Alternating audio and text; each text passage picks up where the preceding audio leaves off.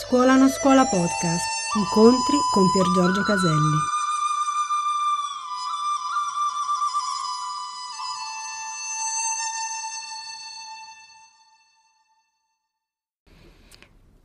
Scusate, lo rileggo. Declinai cortesemente.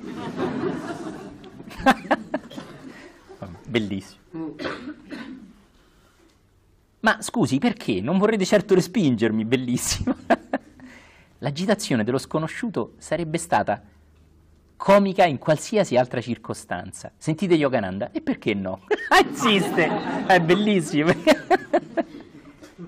perché voi siete il mio maestro. Sentite che bello. I suoi occhi fiduciosi cercarono i miei e vi vidi dentro un'autentica luce d'amore. Sentite che bello.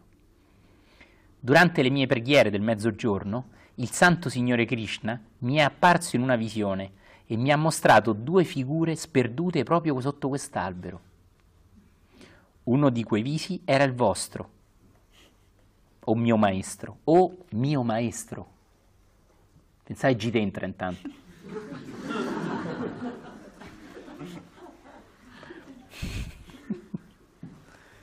C'è proprio la O, o mio maestro, è bello perché pure questa è poesia. Eh?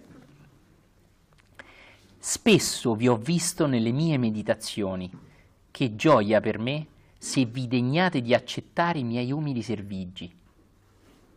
Domanda. La prova che il fratello maggiore ha dato a Yogananda, gliel'ha data solo per il suo ego? O qualcosa di più alto gli ha detto, dagli questa prova perché Yogananda è ora che incontri quella persona? State seguendo? Allora, quando Yogananda provava amore per il fratello, tornando a quello che dicevamo prima, è perché sapeva che il fratello gli proponeva per ego, per sfida, una prova, ma che quella prova nasceva nel cuore del fratello perché aveva un motivo più grande dietro. Cioè tutto è interconnesso, tutto è collegato. Allora ecco che Yogananda, Mukunda, accettando tra virgolette una sfida, ma abbiamo letto che non c'era alcun bisogno a se stesso di dimostrare qualcosa, in realtà attende a qualcosa di più grande del fratello che ha messo in bocca del fratello la sfida. Di che cosa sto parlando? Del servo e del padrone, di cui abbiamo parlato prima. Un iniziato è sempre al servizio del padrone. Quando anche è al servizio, tra virgolette, di una sfida come questa, in realtà sa che dietro c'è altro. Ed eccolo qui, per esempio.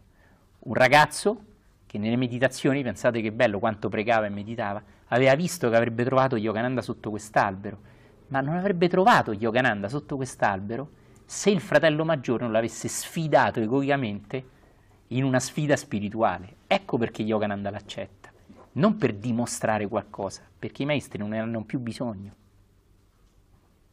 Capite?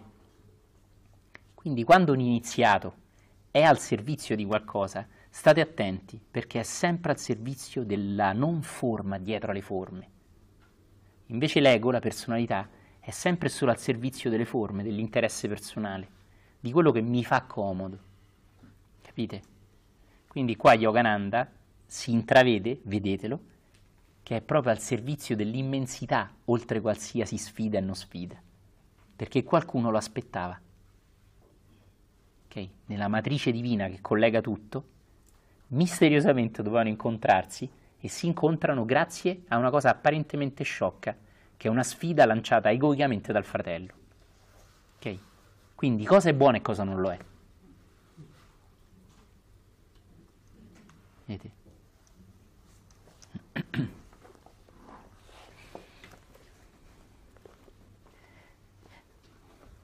Anch'io sono contento che mi abbiate trovato, dissi né Dio né gli uomini ci hanno mai abbandonati. Sebbene restassi immobile e calmo, sorridendo al volto ansioso che mi guardava, un senso interiore di obbedienza. Sei sveglio? Guarda che raramente ti troverai a leggere cose così profonde e anche a rifletterci insieme con calma. Lo ripeto, un senso profondo di obbedienza al padrone, non al servo.